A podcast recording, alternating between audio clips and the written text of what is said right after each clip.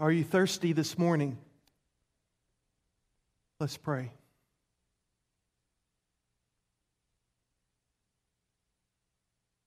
Father, our confession this morning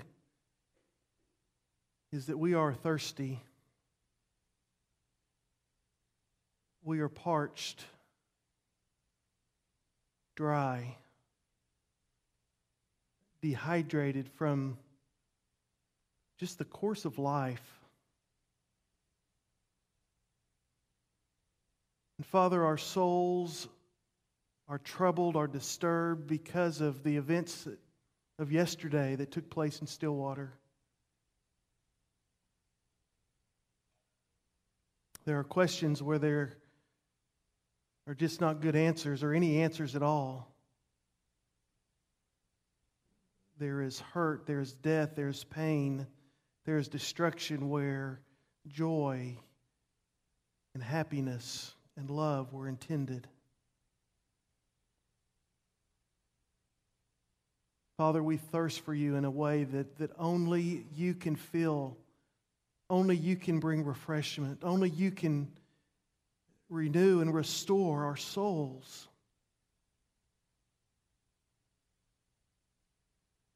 Come, Lord Jesus. Quench our thirst today. For it's in your name we pray. Amen. We just sang a powerful song. I will lift my hands to believe.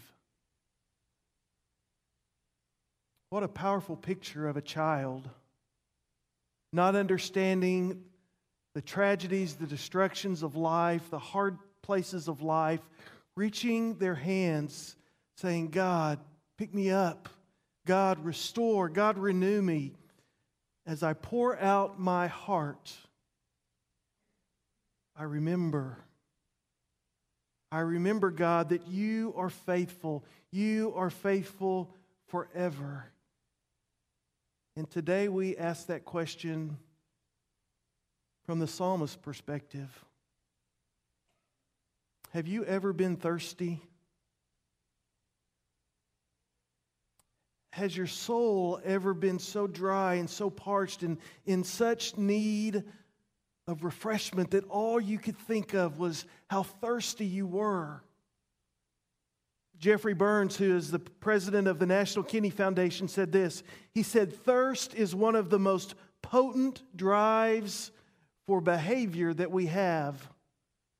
In fact, he goes on to say, "Thirst may be the most potent behavior drive that we have, even more so than hunger."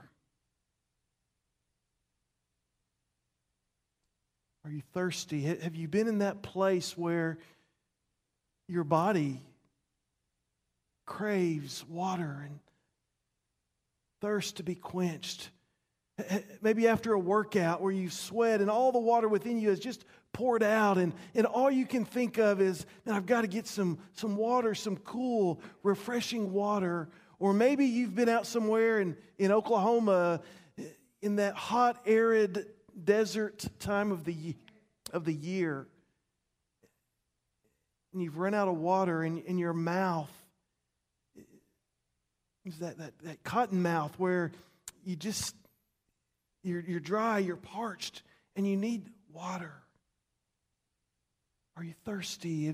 Has your soul ever experienced that kind of thirst?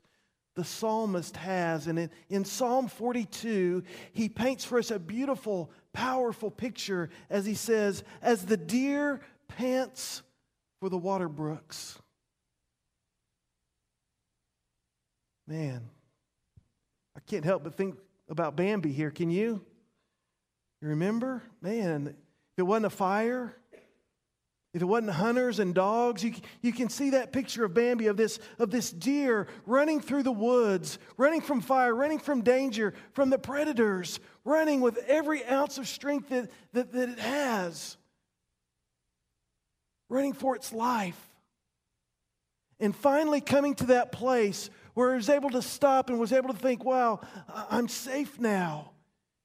And as that adrenaline poured out of its system, and, and as the, that deer began to, to pant and pant, oh, I need, I need refreshment. I, I need water. I need to find that water brook. I need to find that stream where I can be nourished and replenished again. And the psalmist paints this beautiful picture of that deer, of that stag, coming to that water brook, because you see, the deer knows that its thirst will be met, will be quenched as it comes to the water brook. But what about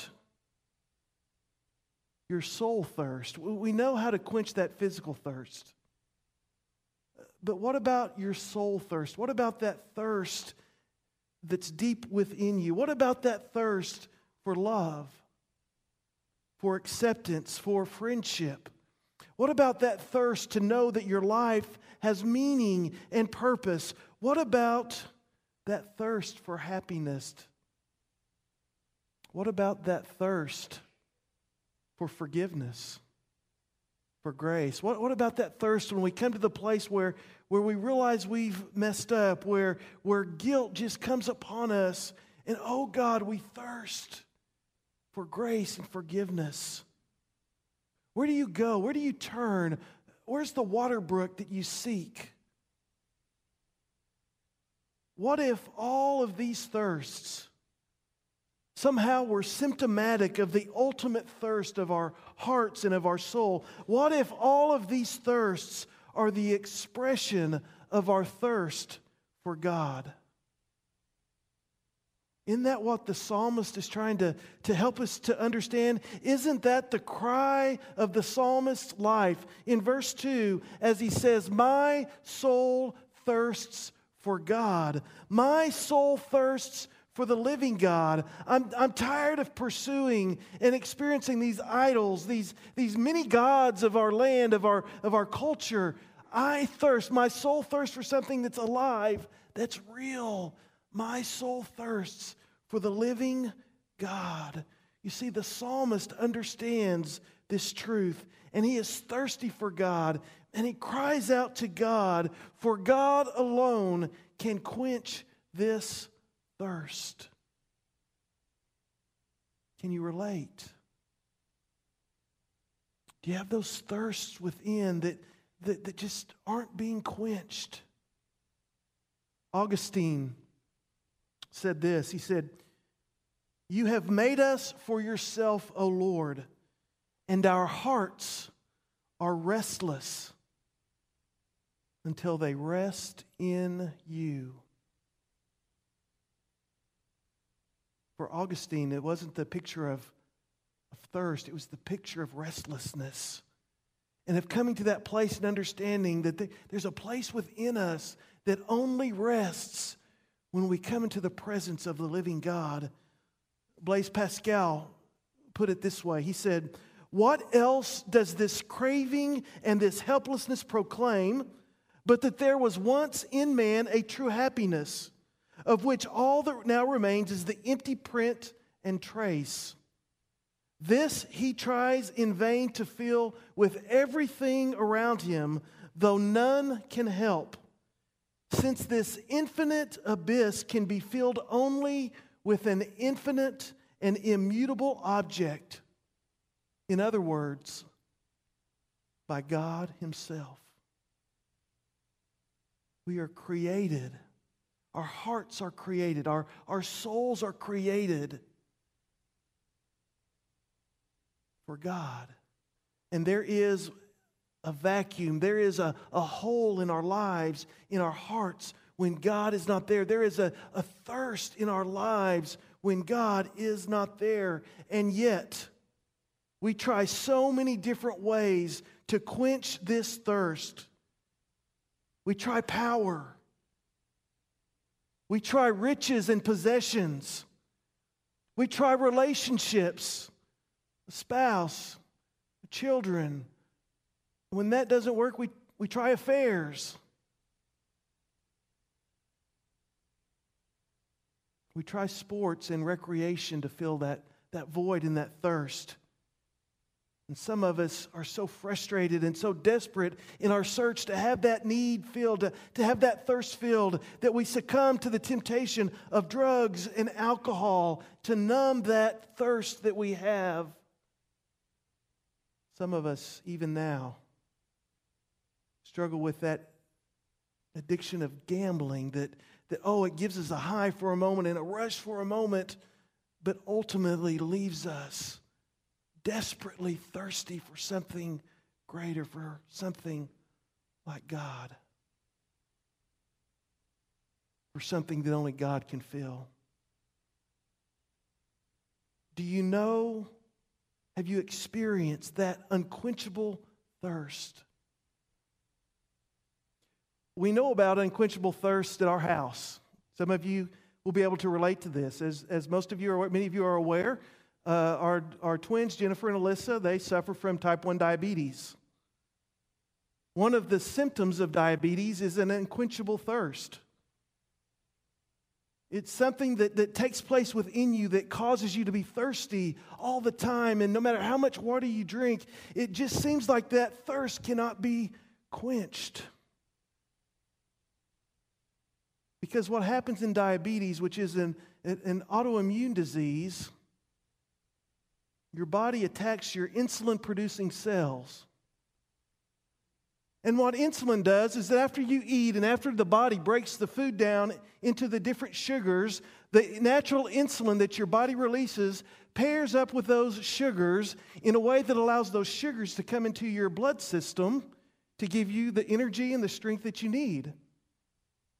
And what happens with diabetics is that insulin's not produced, and you have these sugars that have to be deposed, disposed of. And so the only way that the body can get rid of these sugars, since they're not being able to function how they normally do, is the body begins to, to draw the water and the liquids from your, from your body to pair with those sugars so that they can then be flushed out of your system. So a diabetic is constantly drinking. Why? Because their body's dehydrated. Why? Because the water of their body is being pulled out, is being focused on removing these sugars. And you can't ever get ahead of that. And you thirst, and you thirst, and you thirst. Have you been to that place spiritually where you thirst, but it just seems that you, you can't quench that thirst? It's because that thirst comes from within and can only be met by God alone. As we look through Psalm forty-two, and if you haven't turned there, I'd encourage you to, to look at Psalm forty-two. Now, those of you that, that have studied the Psalms before might be aware that Psalm forty-two and forty-three are most likely, uh, originally were likely one Psalm, and that through the years that those were split apart. But as the Psalter was put together, the writers wanted us to make sure and understand that they went together, and so they placed them as forty-two and forty-three. We're just going to focus on forty-two today. But as we read this Psalm forty-two, as the psalmist cries out his thirst, it recognizes that there's a dilemma. For you see, it appears that the psalmist has experienced the living waters of God. The psalmist has been in those refreshing, quiet waters and has, at a time in his life, experienced this renewal, this quenching from God. But in the present, there is a thirst. There is a, a distance from God that, that has been experienced, that is driving this unquenchable thirst that this psalmist is having and that this psalmist is lamenting about. The psalmist, like the deer, knows what will ultimately quench his thirst, but for whatever reasons is not able to. Now remember, this was written during in, in the Old Testament times, in the time where the Spirit of God, the presence of God, was in Jerusalem and specifically was in the temple. And so obviously the psalmist, for whatever reasons, reasons we don't know, is outside of Jerusalem. Maybe is has been run out of town, so to speak, or, or for whatever reason, the psalmist is away from Jerusalem, and he says, oh, my heart cries out because I know I must be in your presence to have this thirst quenched. But for whatever reasons, he can't allow it to be refreshed. But the psalmist remembers. He remembers how refreshing the waters of God were for his soul. He remembers in verse, in verse four, he remembers the worship. He remembers, in fact, not just worshiping God, he remembers leading the worship procession. Oh, this this psalmist, this, this writer, he was in the middle of God's people. He was leading in worship. He was like our praise team. He was out in front of the crowd, leading people into the presence of Christ. Oh, he was a, a Sunday school teacher who had the responsibility to teach and pour into a class and to teach them God's word so that it could come alive in their lives and live that out. The psalmist, maybe he was a pastor, a preacher who, who got to preach and lead people before the throne of God through the scriptures. Oh, the psalmist was there. He, he knows what it's like to be renewed and refreshed. The psalmist, he'd been to Falls Creek before. He had been to those revival services, and, and he'd been to those spiritual renewal times. He had been in that place where it was like he was in heaven itself. But now, now, his soul is dried up. He's, he's thirsty. Can you relate? Oh, I remember in the past. I remember in the past when God was so close, but now I'm so dry, I can hardly talk. The psalmist remembers. But now, now, the psalmist's soul is parched, it's dry, it's thirsty. And now as you read the text, notice, instead of the refreshing streams, the presence of God, the psalmist is eating his tears. Instead of the refreshing, cool waters, the warm, salty tears that flow down his face is the only water that's available.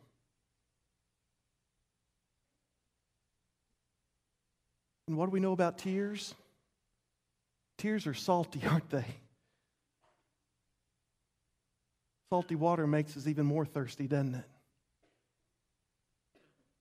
The psalmist is hurting. He's crying.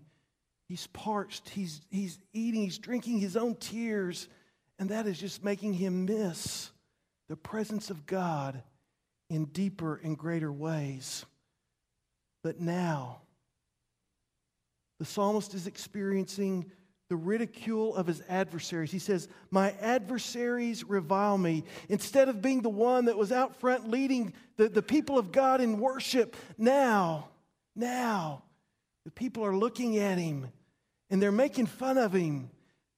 They're saying, oh, you don't really believe in that God still, do you? You don't really believe in, in Jesus, do you? You don't really believe that there's a Spirit of God that, that indwells within you, do you? You don't believe all that silly stuff.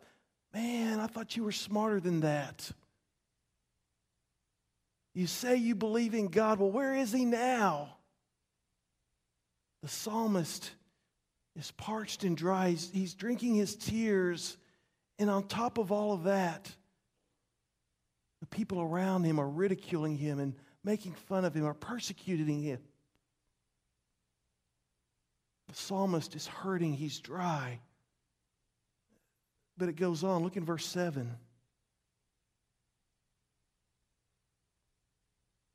Deep calls to deep at the sound of your waterfalls. All your breakers and your waves have rolled over me. Have you been there? Now, now deep calls to deep at the sound of waterfalls. That sounds kind of romantic, kind of, oh, wow, yeah, that's me. I'm deep. That's not what this is saying. Here's, here's another way we could read this. Wave after wave after wave after wave pounds on top of me. People are making fun of me. I'm, I'm dry. I'm parched. Things aren't going well. And, and things just continue to happen. It's as if the waves of the ocean are working together in rhythm to pound me again and again and again and again. God, your breakers are pounding me. Mercy. When are you going to let up? Have you been there physically? Have you been in the ocean and gotten caught in the surf where the sea comes and pounds? And the surf breaks in that same spot, and if you get caught up in that, you just get twisted and, and shaped. You can be thrown into the into the beach. You can be thrown into the coral. It's a it's a bad place to be, a dangerous place to be, as the waves just roll and pound on you in rhythm. Bam, bam, bam. And this is the the cry of the psalmist. God, you are sovereign.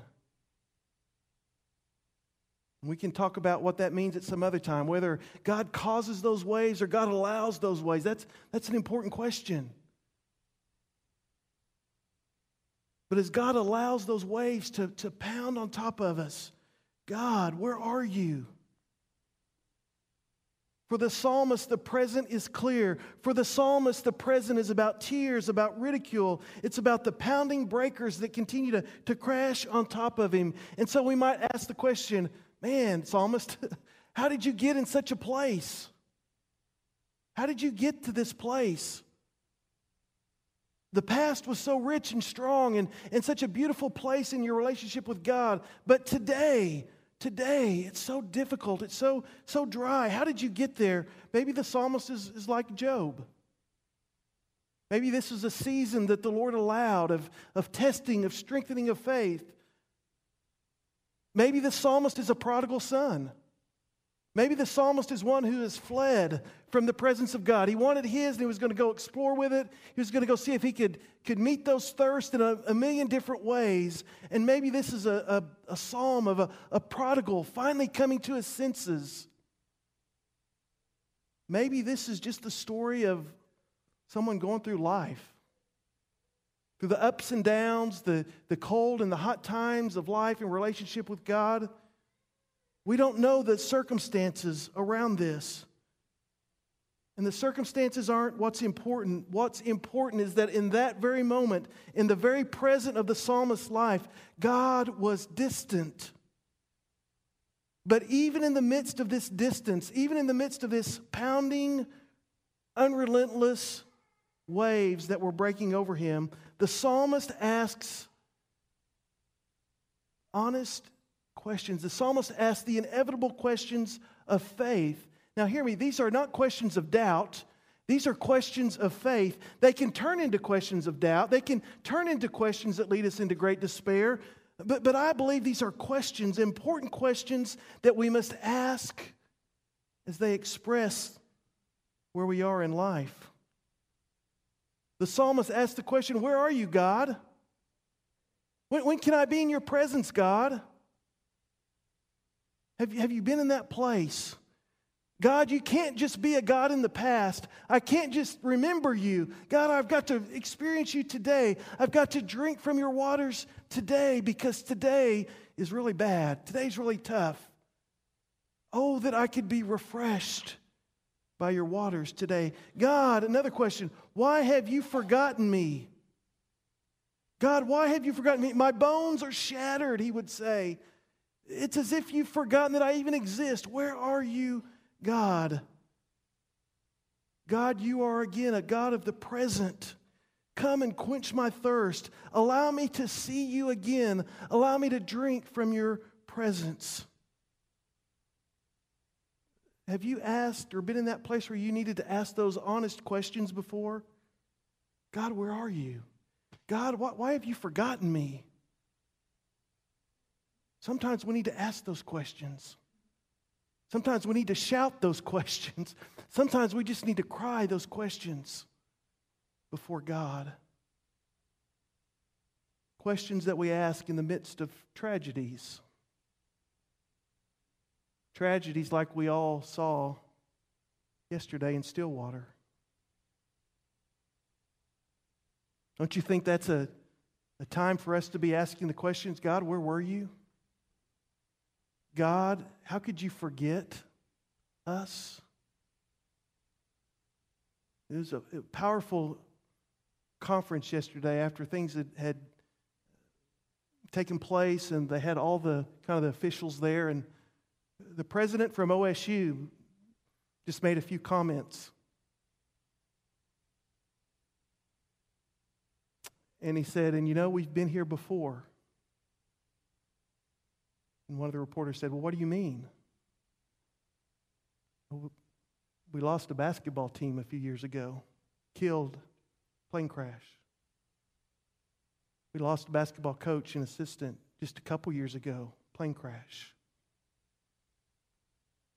You could, you could hear in his brokenness this, this same thing that the psalmist is crying out, God, your breakers, your waves, they just keep pounding and pounding and pounding.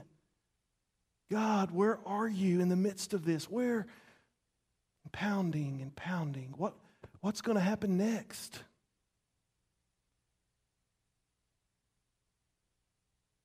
Have you asked those questions? There, I hope so. There's reason and cause to ask those questions.